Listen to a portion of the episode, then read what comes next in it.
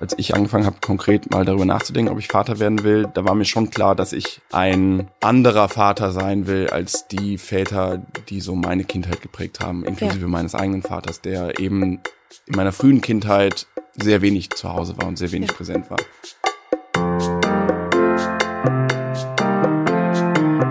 Und herzlich willkommen zu Gastfamilie, dem Familienpodcast von DM Glückskind. Ich bin Ella und hier spreche ich mit spannenden Gästen über ihre persönliche Familiengeschichte, um zu zeigen, was Familie alles sein kann. Vielfältig, herausfordernd und wunderschön. Gastfamilie wird präsentiert von Penaten Natursanft, der neuen natürlichen Babypflege von Penaten. Hallo und herzlich willkommen, Sebastian. Ähm, du wirst wahrscheinlich von den allermeisten von unseren Hörern erkannt werden, und zwar durch deinen Nachnamen Tigges. Tigges ist richtig, oder? Ist Ausgesprochen? Okay, ja. gut. Ich habe immer Sorge, dass ich Namen falsch ausspreche. ähm, und das ist auch dein Instagram-Name und da sprichst du auf deinem Instagram-Kanal sehr viel über Vaterschaft, Männlichkeit, gleichberechtigte Partner und Elternschaft. Ähm, und gerade das Thema gleichberechtigte Elternschaft ist auch heute unser Thema. Darüber sprechen wir gleich in Ruhe. Aber erstmal können wir ganz kurz über dieses grandiose Frühstück sprechen. Wow. Ihr habt gesagt bei der Einladung, also erstmal Hallo, danke für die Einladung. Ihr habt gesagt bei der Einladung, dass wir frühstücken. Mhm. Und ich war so, ja, okay, dann liegt da irgendwie ein Croissant auf dem Tisch oder so. Hier ist wirklich ein wunderbar reichhaltig Arsenal. gedeckter Tisch. Ja, das Team meint es ernst, wenn die sagen, sie machen Frühstück, machen sie Frühstück. Sehr Wir ernst. haben Brötchen und Früchte und Müsli und Streichcreme, Paprika Chili, die liebe ich sehr. Ähm, und Ban Bananen und alles. Wir haben alles. Hummus, alles Hummus. ist da. Also ich werde nicht während der Aufnahme essen, weil dann schmatze ich zu sehr, aber das werde ich nachher noch hier auskosten. Ja, wir Vielen ziehen Dank. das durch. Ja. Sehr gut. Ähm, wie ist denn das bei euch eigentlich? Macht ihr sonntags ein Frühstück, ein Sonntagsbrunch zusammen? Nee, äh, machen wir nicht. Das hat äh, ganz vielfältige Gründe. Ich, äh, wir haben das immer früher gemacht bei mir in der Familie und ja. ähm, das war immer so ein bisschen von mir, vor allen Dingen so in der Pubertätszeit, als Zwang empfunden. Mm. Und ich habe da irgendwie eine Abneigung gegen so ausgiebiges Frühstück. Ich will lieber den Tag beginnen und vielleicht Mittagessen oder Abendessen finde ich am besten. Ja. Aber so ausgiebig frühstücken, so zwei Stunden und dann sitzt man so, nachdem man ein Brötchen gegessen hat, in zehn Minuten noch so zwei Stunden da und weiß ich auch nicht. Und alles ist so abgefressen und man will eigentlich nur den Tag beginnen und danach ist man so müde, wenn man so reichhaltig gefrühstückt hat. Also Frühstück ist eher nicht so meins. Aber Witzig. heute mache ich eine Ausnahme. Wobei stimmt, das mit dem müde sein nach dem Frühstück, das kann ich auch, aber ich finde, das passt ganz gut zum Sonntag. Weil der Sonntag bei uns immer so ein totaler entspannter Tag ist. Ja. Und da finde ich das dann in Ordnung. Ja, okay. Ja, ja, vielleicht probiere ich das, wenn die Kinder ein bisschen älter sind. Also im Moment ja. ist, meine Kinder sind so klein, da ist entspanntes Frühstücken eh nicht so angesagt, ja, noch nicht. Auch wieder wahr. Wer sitzt denn bei euch am Frühstückstisch, wenn ihr denn frühstückt? Wenn wir frühstücken, meine äh, liebe Frau Marie und meine beiden Kinder.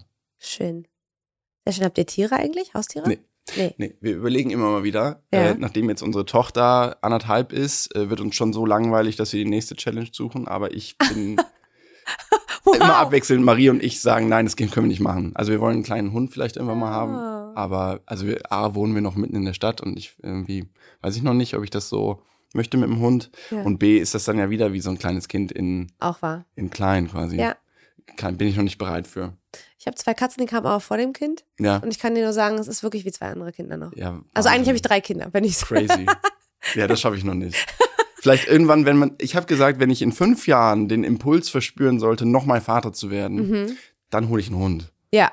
Weil eigentlich sage ich, zwei Kinder reichen mir. Ja. Aber irgendwie, das spüre ich jetzt schon, dass ich so denke, wenn ich so Babys sehe, oh, wie süß, vielleicht noch ein kleines Baby. Und dann die Stimme in deinem Hinterkopf, bist du sicher? Don't do it. und wenn der Impuls sehr stark wird, dann gehe ich irgendwo hin und hole einen Hund. Ja, finde ich ja. gut. ähm, du hast ja eben Marie schon angesprochen. Äh, Marie Nasemann, die kennt man, glaube ich, ähm, erstmal durch Jeremy Sex Topmodel, jetzt aber aktuell eher, weil sie schon eine, eine wunderschöne Schauspielerin ist. Ähm, ihr arbeitet auch zusammen, ihr habt auch ähm, einen Podcast, der heißt Family Feelings. Und das heißt, ihr beide steht auch als Eltern in der Öffentlichkeit und bringt also auch Familienthemen wie eben gleichberechtigte Elternschaft in die Öffentlichkeit. Ähm, weißt du noch, wann für euch das Thema sozusagen gestartet hat, wann ihr angefangen habt, euch darüber auszutauschen? Zu gleichberechtigter Elternschaft? Ja.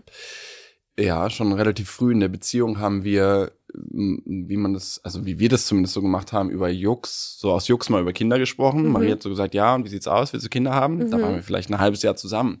Cool. Ich so, ja, ich, grundsätzlich möchte ich schon mal Kinder haben. Und dann habe ich gesagt, und dann hat sie gesagt, ja, und wie, wie du das dann machen? Und dann habe ich gesagt, ja, ich wird es schon anders machen, als ich das vielleicht so mitbekommen habe.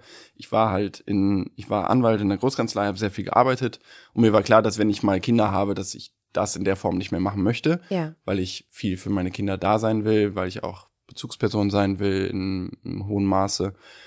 Und damit dann, also schon relativ früh so abgesteckt, okay, was stellt der jeweils andere sich vor, äh, der oder die jeweils andere, ähm, wie, wie wir das regeln wollen. Und da haben wir schon relativ konkret dann besprochen, dass wir beide eben sehr viel für die äh, Care-Arbeit zuständig sein wollen. Aber richtig aufgeteilt haben wir das natürlich erst, als es dann konkret wurde. Also mhm. das war so ein Erstgespräch, sagen wir mal, um irgendwie abzuklopfen, ob das zukunftsfähig ist mit ja. der Beziehung.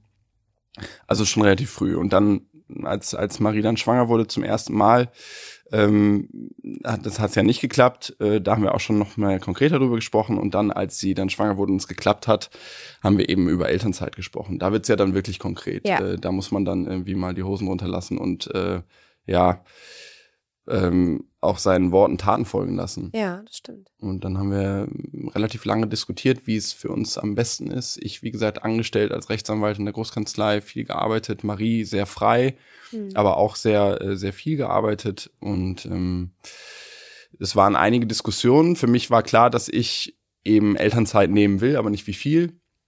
Und am Ende sind es dann zwölf Monate geworden. Ja. Ähm, war ein langer Weg. Ich bin auch ehrlich, ich, ich war nicht von Anfang an nur euphorisch, dass ich jetzt ein Jahr gehe, weil so bin ich nicht sozialisiert. In der Kanzlei hat das noch nie jemand gemacht. Überhaupt noch nie. Und äh, ich weiß noch, ein paar Wochen bevor ich äh, dann Elternzeit eingereicht habe, hat ein Kollege äh, drei Monate Elternzeit genommen. Und da waren alle so, oh, wow, oh mein Gott. Oh Echt? mein Gott, das kann er nicht bringen. So. Krass. Ja, und aber ich will das jetzt auch gar nicht heroisieren oder so. Nee, aber es ist ähm, auch interessant, mal den Blickwinkel zu hören, weil man ja sonst, also aus meiner Perspektive, in meiner Bubble geht es mir darum auch voll gut, wenn der Mann das macht und oder wenn, wenn der Papa das macht, ähm, aber quasi dann auch nochmal so den Gegenwind von dir zu hören, dass es auch Leute gibt, die darauf negativ reagieren, finde ich auch interessant. Ja, es kommt bestimmt darauf an, wie das Umfeld so ist, aber mhm. jetzt in so einer eher konservativ geprägten Großkanzlei, mhm. äh, wobei die Kanzlei, in der ich gearbeitet habe, die war schon sehr äh, libertär, was das anging. Da gibt's noch ganz andere. Aber das war jetzt nicht gang und gäbe, dass der Mann äh, Elternzeit nimmt, sondern es war schon so, ah ja klar, du wirst Vater, herzlichen Glückwunsch, äh, nimm mal eine Woche Urlaub, wenn das Kind da ist und dann Bist let's wieder go. da, ja. Krass. Darf ich dich fragen, ob du schon immer das Bedürfnis hattest, auch schon als du noch jünger warst, bevor das Thema, also bevor du überhaupt Marie kennengelernt hast, hast du dir da auch schon mal Gedanken drüber gemacht? Über Elternzeit? Ja, nee. nee, nee, nicht über Elternzeit, aber darüber, wie aktiv du als Papa sein willst. Also ich frage so, weil mhm. ähm, der Papa von meinem Kind, der hat das als kleines Kind schon gewusst. Mhm. Er hat quasi die ähm, äh, Vaterfiguren in seinem Leben gesehen und gesagt, nee, sowas möchte ich nicht ja. für mein Kind. Ich glaube nicht, dass ich das, also da kann ich mich zumindest nicht daran erinnern, dass ich das schon dachte, als ich kleines Kind war, aber schon so in meinem Erwachsenenalter, so weiß ich nicht, Anfang, Mitte 20, mhm wenn man sich anfängt, also als ich angefangen habe, konkret mal darüber nachzudenken, ob ich Vater werden will, da war mir schon klar, dass ich ein anderer Vater sein will als die Väter, die so meine Kindheit geprägt haben, inklusive ja. meines eigenen Vaters, der eben in meiner frühen Kindheit sehr wenig zu Hause war und sehr wenig präsent war. Was nicht heißt, dass er kein guter Vater war oder dass ich ihn nicht geliebt habe, aber ich wollte eben ähm, nicht irgendwann mit Mitte, Ende 50 Reue haben, zu sagen, wow, ich habe jetzt zwei Kinder, die sind jetzt erwachsen, irgendwie habe ich die Kindheit verpasst. Ja. Also oft geht's leider nicht anders. Ich hatte jetzt die Möglichkeit, das anders zu leben und deswegen habe ich es genutzt. Ja, sehr cool. Sehr. Ist für die Kinder ja auch total wertvoll, wenn beide Elternteile involviert sind. Ja. Das merke ich an meinem Kleinen sehr, dass der das total genießt, dass die unterschiedlichen Einflüsse kommen und dass der mhm. damit auch viel, viel besser wächst einfach. Ja aktuell ist es so, dass es zehn Prozent der Väter gibt, die mehr als zwei Monate Elternzeit nehmen. Mhm. Ähm, das geht aus so einer Analyse des Bundesinstituts für Bevölkerungsforschung hervor. Ähm, und da manifestiert sich ja auch das klassische Rollenbild wieder und diese Ungleichheit. Ähm, wie war das bei euch? Habt ihr das auch quasi in der Erziehung besprochen? Also es geht nicht nur um Elternzeit, sondern auch, wie ihr erziehen wollt gemeinsam, ob ihr sozusagen beide gleich aktiv seid oder ähm, gab es da irgendwelche ähm, Diskussionen? Ehrlich gesagt nicht, äh, was ein Fehler war. Also wir ah, okay. haben sehr dezidiert darüber gesprochen, wer Elternzeit nimmt und ja. wann. Aber wir waren so ein bisschen blauäugig, was so die Erziehungsthemen und auch ein paar andere Themen angeht. Und als dann das, äh, unser Sohn kam, waren wir erstmal so, also bei uns war es so ein äh, ja, Art Schockmoment, ehrlich gesagt, weil ja. er sehr fordernd war, sehr früh und dann war erstmal Survival Mode und dann irgendwann, als zumindest in meiner Wahrnehmung Erziehungsthemen erst relevant wurden, haben wir erst angefangen, uns damit auseinanderzusetzen und das auch mitunter nur aus Konflikten heraus. Mhm.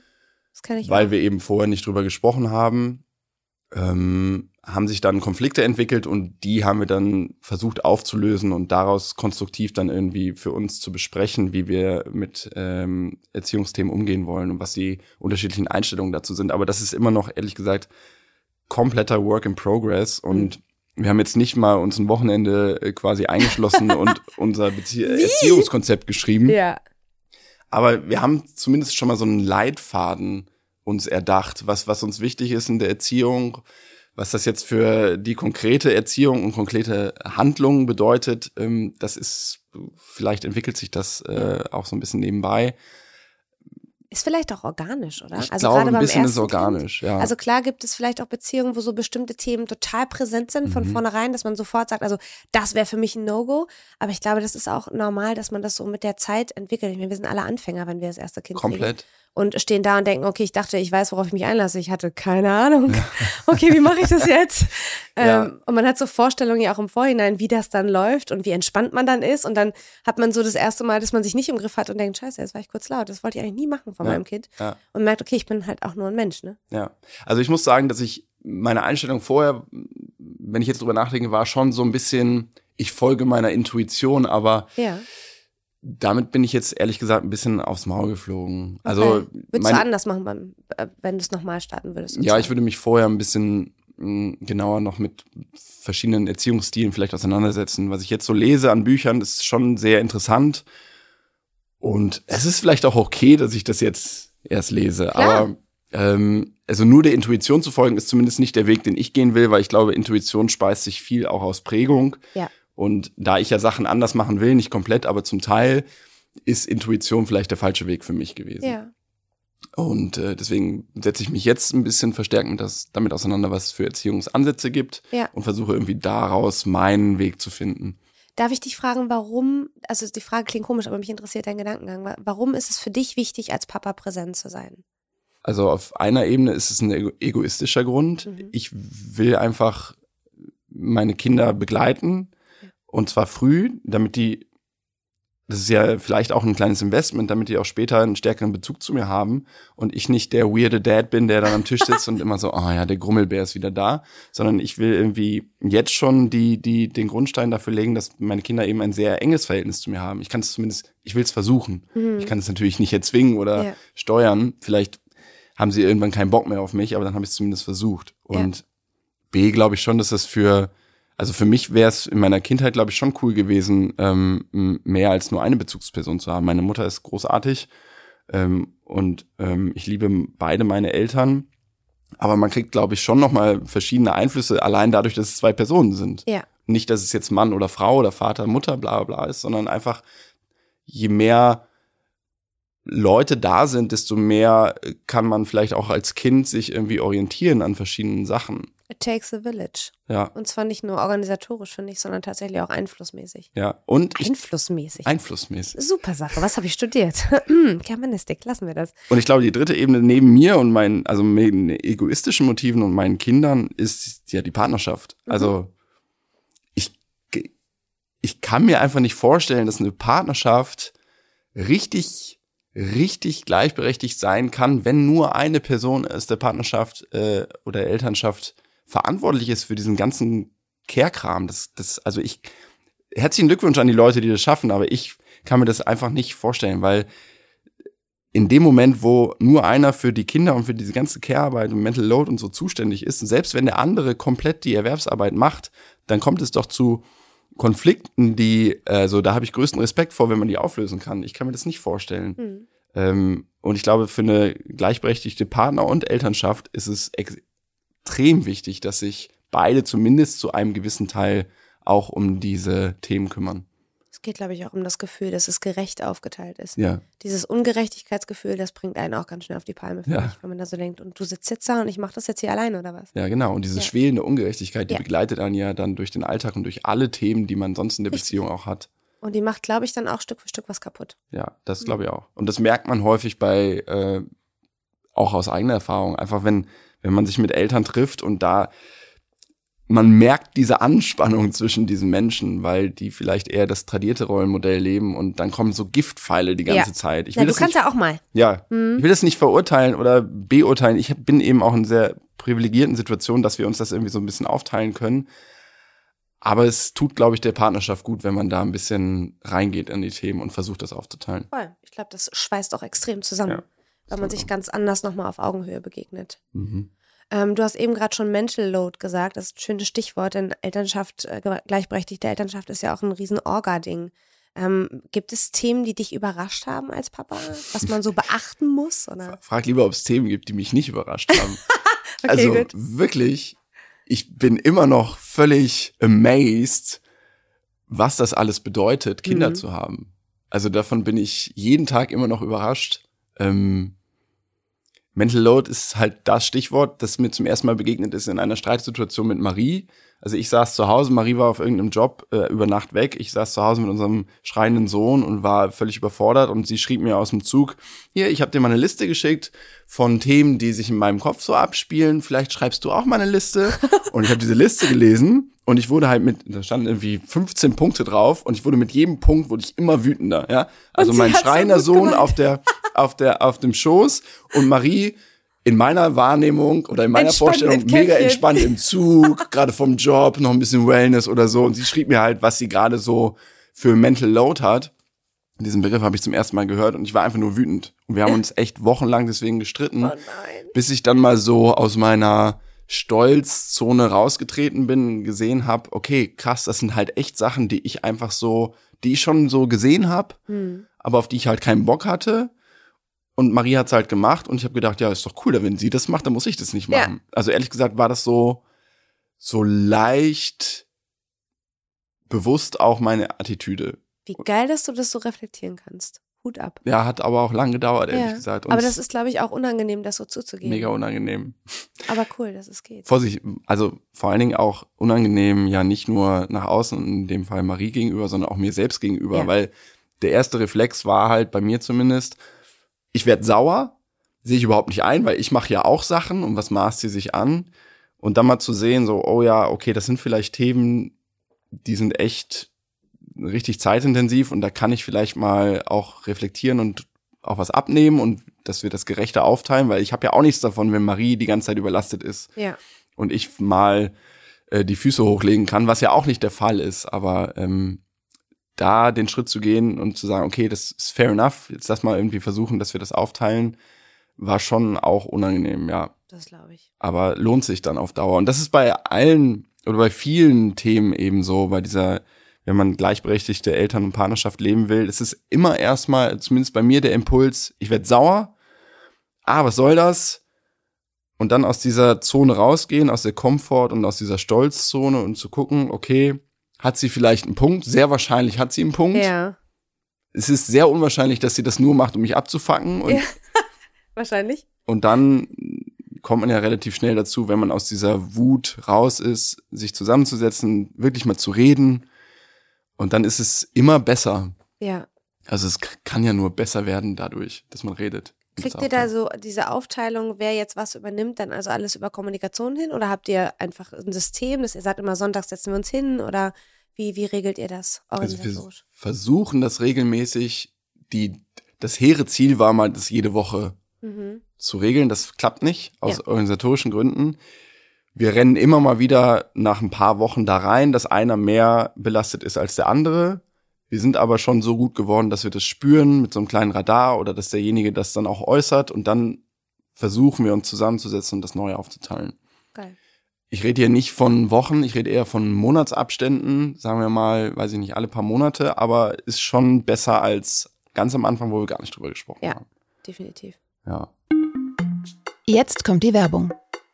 Verlängere deine Wimpernrealität mit bis zu 36% längeren Wimpern und surrealem Volumen. Die Maybelline New York Falsy Surreal Extension Mascara ist die Mascara der Zukunft. Sie verleiht einen Look wie nach einer Wimpernverlängerung. Die innovative vegane Formel bietet unterschiedlich lange Hybridfasern, die sich optimal auf jede einzelne Wimper setzen und sie somit optisch verlängern. Die neue Helix-Bürste greift jede einzelne Wimper und bietet den ultimativen Lash Extension Effekt. So wirken die Wimpern optisch länger und der Wimpernkranz dichter. Ihr findet die neue Falsy Surreal von Maybelline New York in eurem DM oder weitere Infos dazu auf www.dm.de slash Maybelline slash falsies-surreal. Werbung Ende. Schafft ihr auch in dem ganzen mit den Kindern sein und Elternschaft und so weiter auch füreinander Zeit allein zu schaffen? Ja, ja, wir, äh, wir schaffen das und wir, wir machen das auch sehr radikal, ehrlich gesagt. Ähm, ich habe dann häufig auch so ein schlechtes Gewissen auf allen verschiedenen Ebenen, vor allen Dingen, weil wir eben, wir haben keine Großeltern in der Stadt und so weiter und so fort und wir leisten uns dann eben BabysitterInnen. Und das machen wir auch relativ regelmäßig und häufig. Ich finde es super wichtig. Voll. Ich will aber jetzt auch nicht damit hausieren und sagen, das ist das Konzept, was alle gehen müssen, weil das ist eben schwierig und das ist in unserem Fall finanziell aufwendig. Wenn ich jetzt Großeltern in der Nähe hätte, würde ich die auch sehr stark in die Pflicht nehmen dafür. Ja. Ähm, ich glaube, dass das für die Beziehung sehr gut ist und sehr heilsam ist. Natürlich ist es heilsam, wenn man mehr ist als nur ein funktionierendes äh, Paar, die sich um organisatorische Sachen ja. kümmert und abends auf der Couch landet, Fernseher anmacht, weil man kaputt völlig kaputt ja. ist. Und wenn man sich ab und zu, wenn es nur alle paar Monate sind, irgendwie so ein, sei es nur ein Abend schafft, wo man zusammen mal wieder was macht und als Paar fungiert. Also für mich, ich gehe dann immer da raus und denke, oh, super schön. Wenn man es dann auch noch geschafft hat, wenn man irgendwie was essen geht oder ins Kino geht, nicht nur über die Themen ja. zu reden, über die man eben reden muss, ja. weil man mal diese freie Zeit hat, äh, dann ist es noch besser, aber gut ist es schon, wenn man, glaube ich, nur mal was zu zweit macht. Und diese komplette Me-Time, also dass jeder nur für sich ist, das gelingt uns nicht so gut, ehrlich gesagt, weil wir mhm. sehr aufeinander bezogen sind. Wir arbeiten zusammen, wir sind Eltern, wir leben zusammen ist schon so, wenn wir abends dann irgendwie die Kinder schlafen und wir gehen ins Wohnzimmer, bin ich zumindest immer sehr auf Marie bezogen, wenn sie da ist. Ich bin immer sehr froh, das klingt jetzt hart, aber ich bin echt froh, wenn sie mal rausgeht oder ich mal rausgehe. Ich gehe manchmal auch alleine in eine Bar und lese dann ein Buch und trinke irgendwie ein Glas Wein oder so. Das mache ich sehr selten, aber das sind schon so, das sind die Momente, wo ich wirklich ähm, Batterien auflade. Ja. Und das ist in der Prioritätenliste noch an letzter Stelle. Ja. Die Kinder sind ja auch noch ziemlich klein. Ja, die sind noch ziemlich klein. Das wird ja. sich ja vielleicht auch verändern, wenn die ein bisschen größer sind, dass man das auch mal machen kann. Voll. Das, ja. äh, das ist jetzt schon spürbar. Also meine ja. Tochter ist wie gesagt anderthalb, aber mein Sohn wird jetzt drei und es wird schon alles, es stimmt, es wird alles ein bisschen einfacher. Ja, Gott sei Dank. Auch Stell dir vor, es wird so bleiben wie am Anfang. In diesem neugeborenen Stadium dachte ich, um Gottes Willen, wann endet das? Wann wird der eingeschult? Ich kann nicht mehr. aber ich weiß nicht, wie es bei dir war, aber man neigt ja dann zu so einem Ultim Ultimatismus so dass man denkt, das ist jetzt mein Leben. Ja, ja, und voll. what the fuck, warum ist das jetzt ja. mein Leben? Und warum hat mir jemand gesagt, Kinder kriegen ist eine super ja. Sache, seid ihr bescheuert? Ja, wirklich. Man kann es ja dann auch nicht begreifen, weil das ja auch dieses Bild ist, was in der Öffentlichkeit immer noch so ein bisschen vorherrscht. Ja.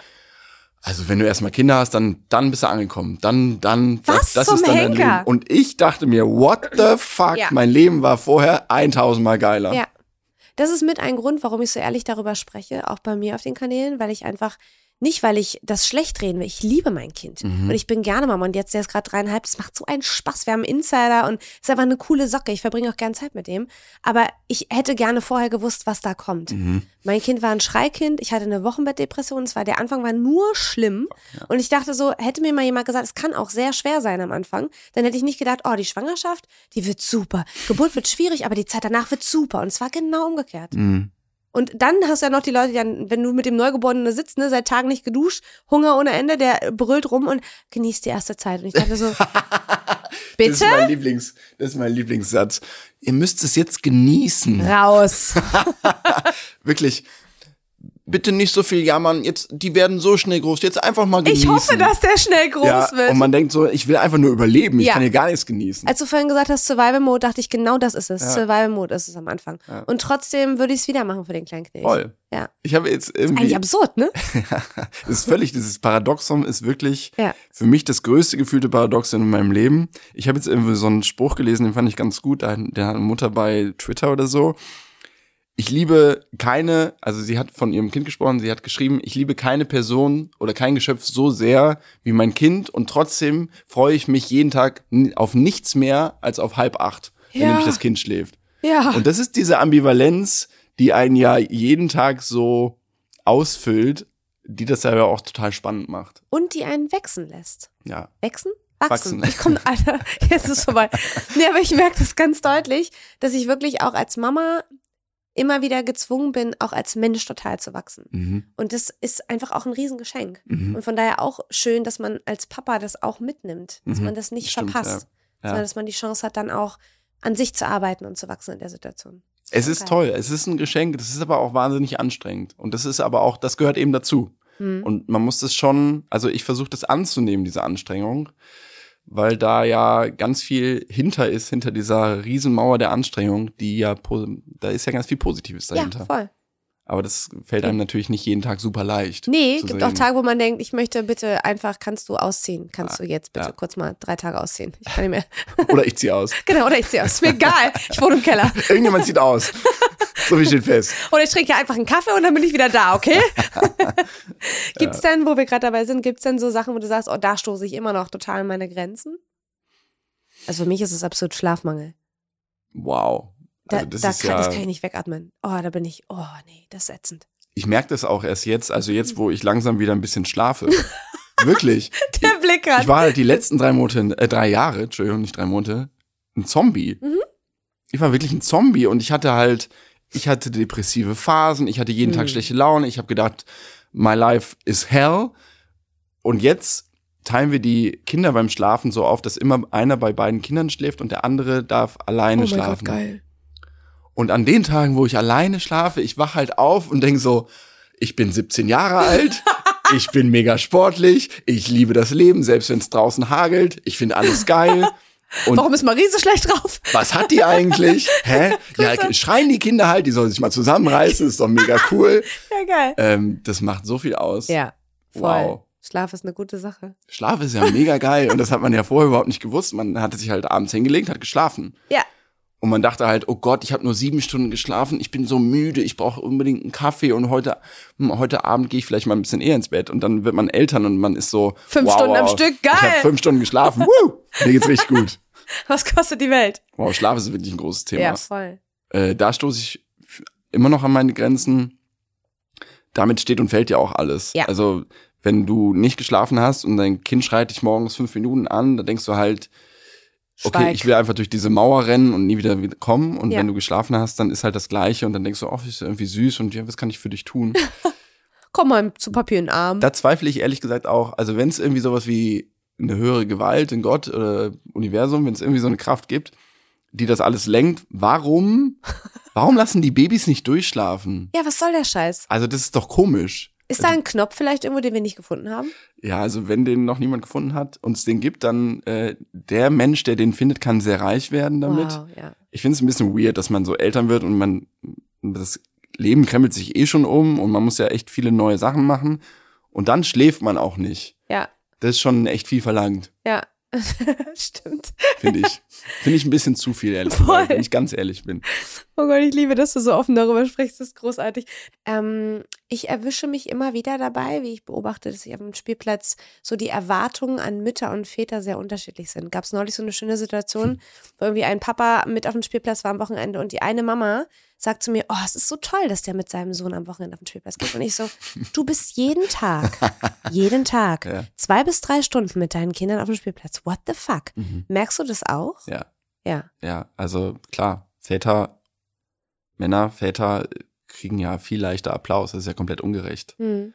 Also es ist so ein bisschen nachvollziehbar oder verständlich, das Phänomen, weil es eben so in der Vergangenheit nicht stattgefunden hat.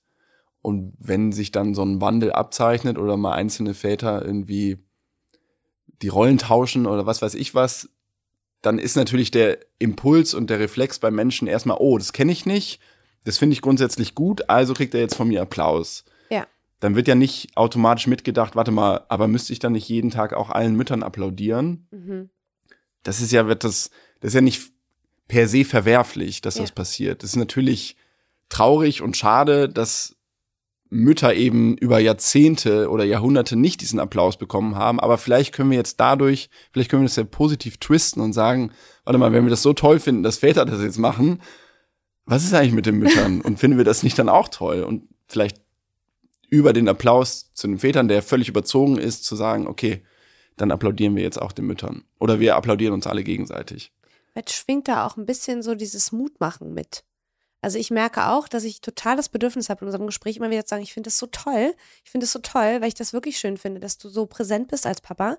Und das ist, glaube ich, weniger ein, ich finde es so viel toller als das, was Marie macht, sondern einfach so ein, wie so ein Bestärken. Weißt du, wie ich meine? Mhm. Dass man einfach auch nochmal kommuniziert. Ich finde es toll, wenn Papas einfach präsent sind. Und ähm, das ist wichtig auch für alle Beteiligten letztendlich. Es ist ja auch, ja, finde ich total gut. Es ist ja auch niemandem damit geholfen, dann zu sagen, ja, mh, mm, toll, jetzt gehst du auf den Spielplatz mit deinem Kind und also die Mama macht es ja sonst immer, also ja, findest du es jetzt toll oder was? Und ja. das ist ja auch dann entmutigend. Das mhm. ist total cool, was du sagst. Ich also ich finde es, ich, ehrlich gesagt, ich krieg bei Instagram schon sehr viel Zuspruch und ich frage mich immer, ja, wenn jetzt eine Frau einfach die gleiche, äh, den gleichen Mist labern würde wie ich bei Instagram, das gibt's ja auch ganz viel, da wird dann halt nicht großartig das irgendwie dann auf den Podest gehoben und gesagt, ja, das ist aber toll, dass auch meine Mutter über diese Themen spricht.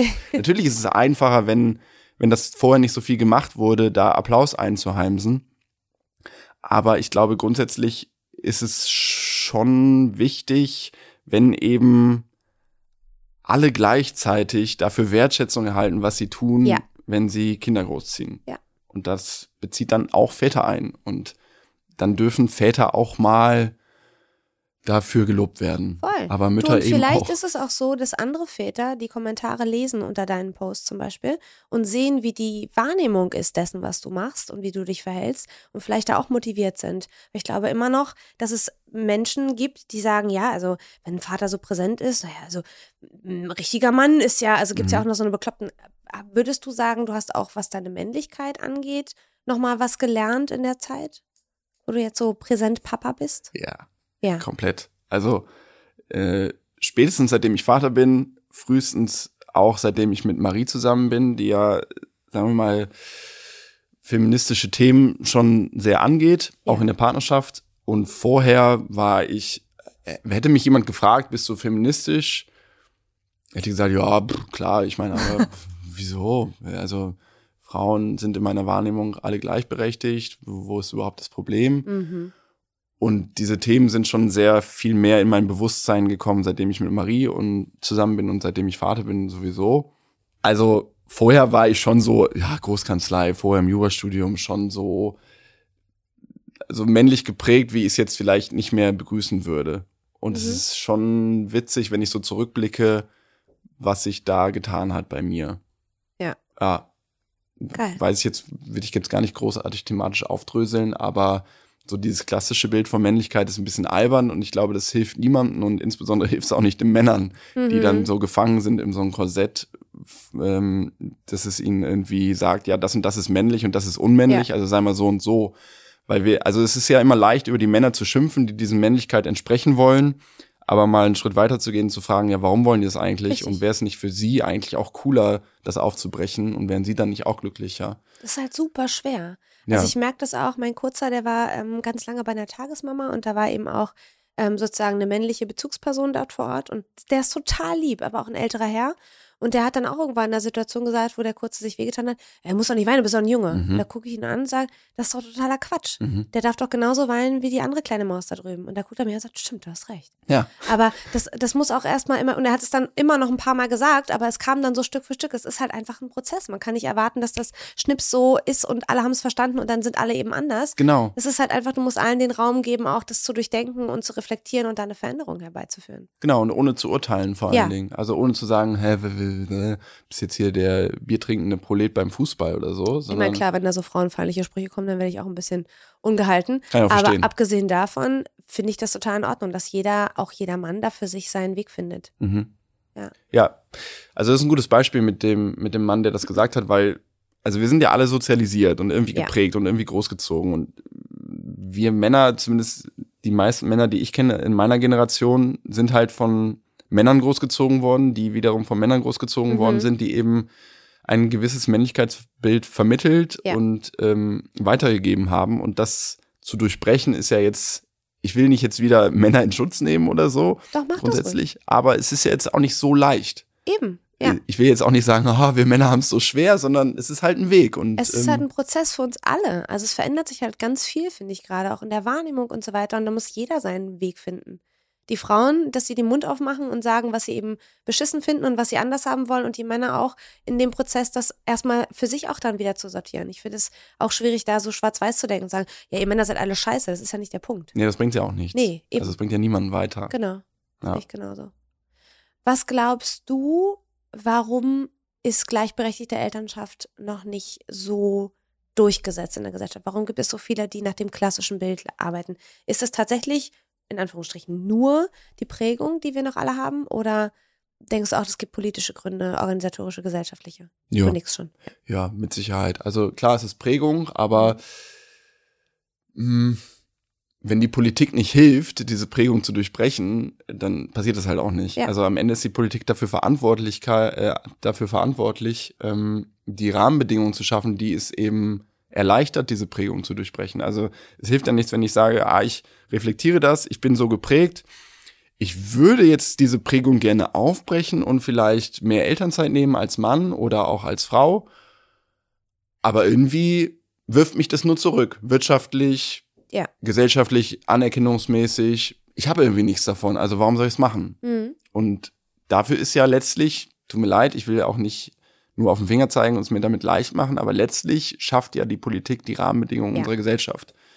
Und dann ist es schon eine gewisse Verantwortlichkeit da. Ja. Und ich meine, wir haben schon, glaube ich, in den letzten 20, 20 Jahren da gute Entwicklungen gemacht, aber es geht auch immer noch mehr. Ja. Und dafür, dass wir mh, ja mittlerweile auch Frauen in Spitzenpositionen in der Politik haben ähm, und sich eine Koalition irgendwie auf die Fahnen schreibt, irgendwie Großkinder- und Familienpolitik machen zu wollen, passiert irgendwie noch relativ wenig, finde Ja. ich. Und da geht doch schon noch mehr. Finde ich auch. Ja. Definitiv. Also, ja. Also ich will jetzt auch gar nicht zu sehr in irgendwelche Vorschläge für politische Maßnahmen gehen, aber im Vergleich zu anderen Ländern, ähm, Oh man, ja. kann, man kann ja auch einfach nur mal über die Grenzen schauen und gucken, ah, was macht das da und wie funktioniert das da und warum machen wir das dann nicht? Ich verstehe es einfach teilweise nicht. Ist auch wieder so ein langwieriger Prozess, so ein bisschen Kaugummi-mäßig. Ja, Manchmal denke ich so, man müsste doch jetzt einfach nur, man sieht doch das Problem, da kann man das doch verändern. ja. Das ist aber immer so ein ewiger Prozess und ewig lange dauert das, bis sich tatsächlich was verändert. Ich habe immer das Gefühl, dass dann alle nur verlieren. Und Ja. dann verstehe ich es halt nicht, weil Ja. es ist jetzt nicht so, als wäre das irgendwie, wenn man dafür sorgt, dass Männer weiterhin im Job bleiben und keine Elternzeit nehmen, wer gewinnt denn dann? Also niemand. Nicht mal die Unternehmen, in denen die Männer arbeiten, weil die Männer sind unzufrieden. Ähm, die Frauen sind vor allen Dingen richtig unzufrieden, Mhm. weil sie eben äh, im Zweifel ihre Karriere opfern müssen, wobei ich das auch nicht so richtig mag, weil das ist jetzt auch nicht das Ideal, Karriere zu machen. Ja. Aber alle sind ja unzufrieden und alle verlieren. Äh, unzufriedene Mitarbeitende, äh, unzufriedene Kinder, alle sind schlecht gelaunt. Und ich glaube schon, dass man viel erreichen kann, wenn man die Rahmenbedingungen schafft, dass alle die Möglichkeit haben, zumindest ähm, so, so zu leben, jetzt äh, äh, spezifisch bei Elternschaft und äh, gleichberechtigter Elternschaft, so zu leben, wie sie möchten, dann sind ja alle, glaube ich, schon mal ein bisschen glücklicher. Und das verstehe ich nicht, warum das nicht geht. Weil ich würde es verstehen, wenn es irgendwie Sinn machen würde für einen, der dann gewinnt, aber Ja. alle verlieren ja am Ende. Richtig. Aber vielleicht ist das Bewusstsein darüber noch nicht präsent genug, dass alle verlieren. Ja, das kann gut sein. Ja. Aber das Bewusstsein wird ja wiederum nur geschärft, wenn eben solche tradierten Rollen aufgebrochen werden, weißt du? Weil wenn jetzt irgendwie der der der Firmenchef mal äh, Elternzeit nimmt ein halbes Jahr und zu Hause bleibt und tatsächlich allein Geil. zu Hause bleibt, ohne die Mama, die dann immer die die Drecksarbeit macht und sich um das Kind kümmert und dann mal sieht, was das für eine Arbeit ist, dann checkt er das vielleicht und ähm, ja, ich weiß auch nicht. Ich weiß nicht, was die Lösung ist, aber die Lösung ist auf jeden Fall nicht weiterzumachen wie bisher.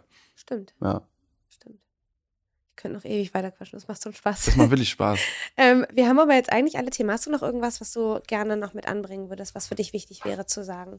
Ja, darf ich noch jemanden grüßen? Nee, Natürlich. Spaß. Liebe Grüße an Marie und die Mäuse.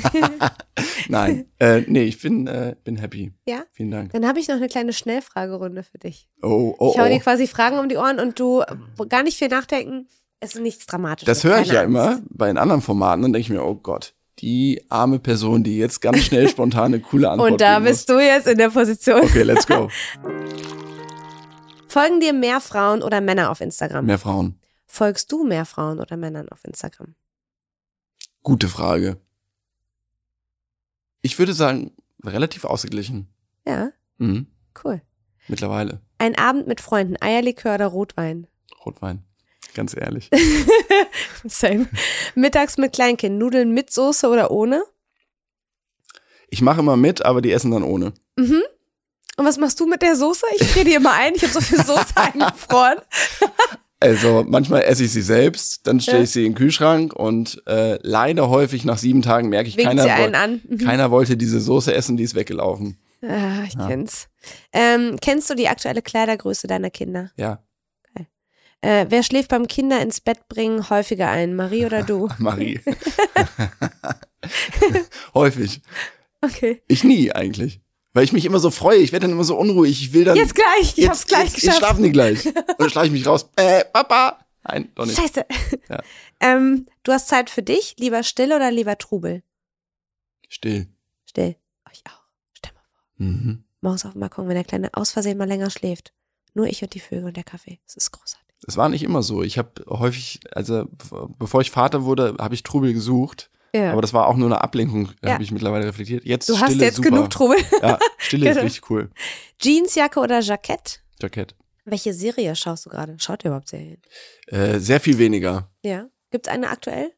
Ich habe jetzt, ich, I'm late to the party. Ich habe ähm, The White Lotus geguckt. Ich habe sie komplett weggesuchtet. Zum ersten Mal seit Jahren habe ich etwas komplett weggebinged.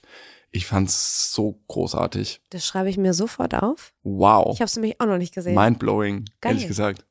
Ähm, was liest du gerade? Ich lese gerade ein Buch über neue Autorität, nennt sich das. Ist von einem israelischen Erziehungswissenschaftler und ähm, erfüllt so ein bisschen die Lücke, die ich sehe bei, also wir versuchen komplett bedürfnisorientiert zu erziehen. Und manchmal stoße ich da sehr an meine Grenze und denke, ja, da fehlt aber ein kleines Quäntchen, was ich irgendwie einfließen lassen wollte. Und neue Autorität sagt quasi jetzt nicht, okay, jetzt werden wir mal wieder autoritär in der Erziehung, sondern äh, das Geheimnis ist, Präsenz zu zeigen als Eltern. Ja. Ähm, gewaltlose Präsenz natürlich, aber das ist so ein bisschen gerade eye-opening für mich, weil es eben diese sehr liebevolle und auf die Bedürfnisse der Kinder, aber auch auf die Bedürfnisse der Eltern eingehende Erziehungsmethode beschreibt mit, es ist okay, dich in das Leben deiner Kinder in gewaltfreiem Maße einzumischen, weil Mhm. du bist verantwortlich für deine Kinder. Ja. Und das ist sehr schön beschrieben. Und dann lese ich noch ähm, ein, ein Buch über Männlichkeit und einen Roman. Und ich lese gerade drei Bücher gleichzeitig und das mache ich immer so. Vervollständige den Satz gleichberechtigte Elternschaft heißt. Oh, das ist schwer. Heißt viel Arbeit. Ja. Aber es lohnt sich. Sebastian, es hat so viel Spaß gemacht. Ich könnte jetzt noch stundenlang weitererzählen. Fand ich auch. Dankeschön. Sehr cool. Vielen, vielen Dank für alles. Ähm, und wir hören uns dann in der nächsten Folge. Vielen Dank für deinen Besuch. Bis dann. Tschüss. Dankeschön für die Einladung. Ciao, ciao. Das war Gastfamilie, der Familienpodcast von DM Glückskind. Wenn euch die Folge gefallen hat, dann abonniert den Podcast, teilt ihn mit euren Liebsten, lasst uns eine Bewertung da oder ihr schreibt an podcast.glückskind.de und Glückskind mit UE. Gastfamilie ist ein Podcast von DM Glückskind, produziert von Mit Vergnügen. Eine neue Folge gibt es jeden zweiten Sonntag auf dm.de slash Gastfamilie und überall dort, wo es Podcasts gibt.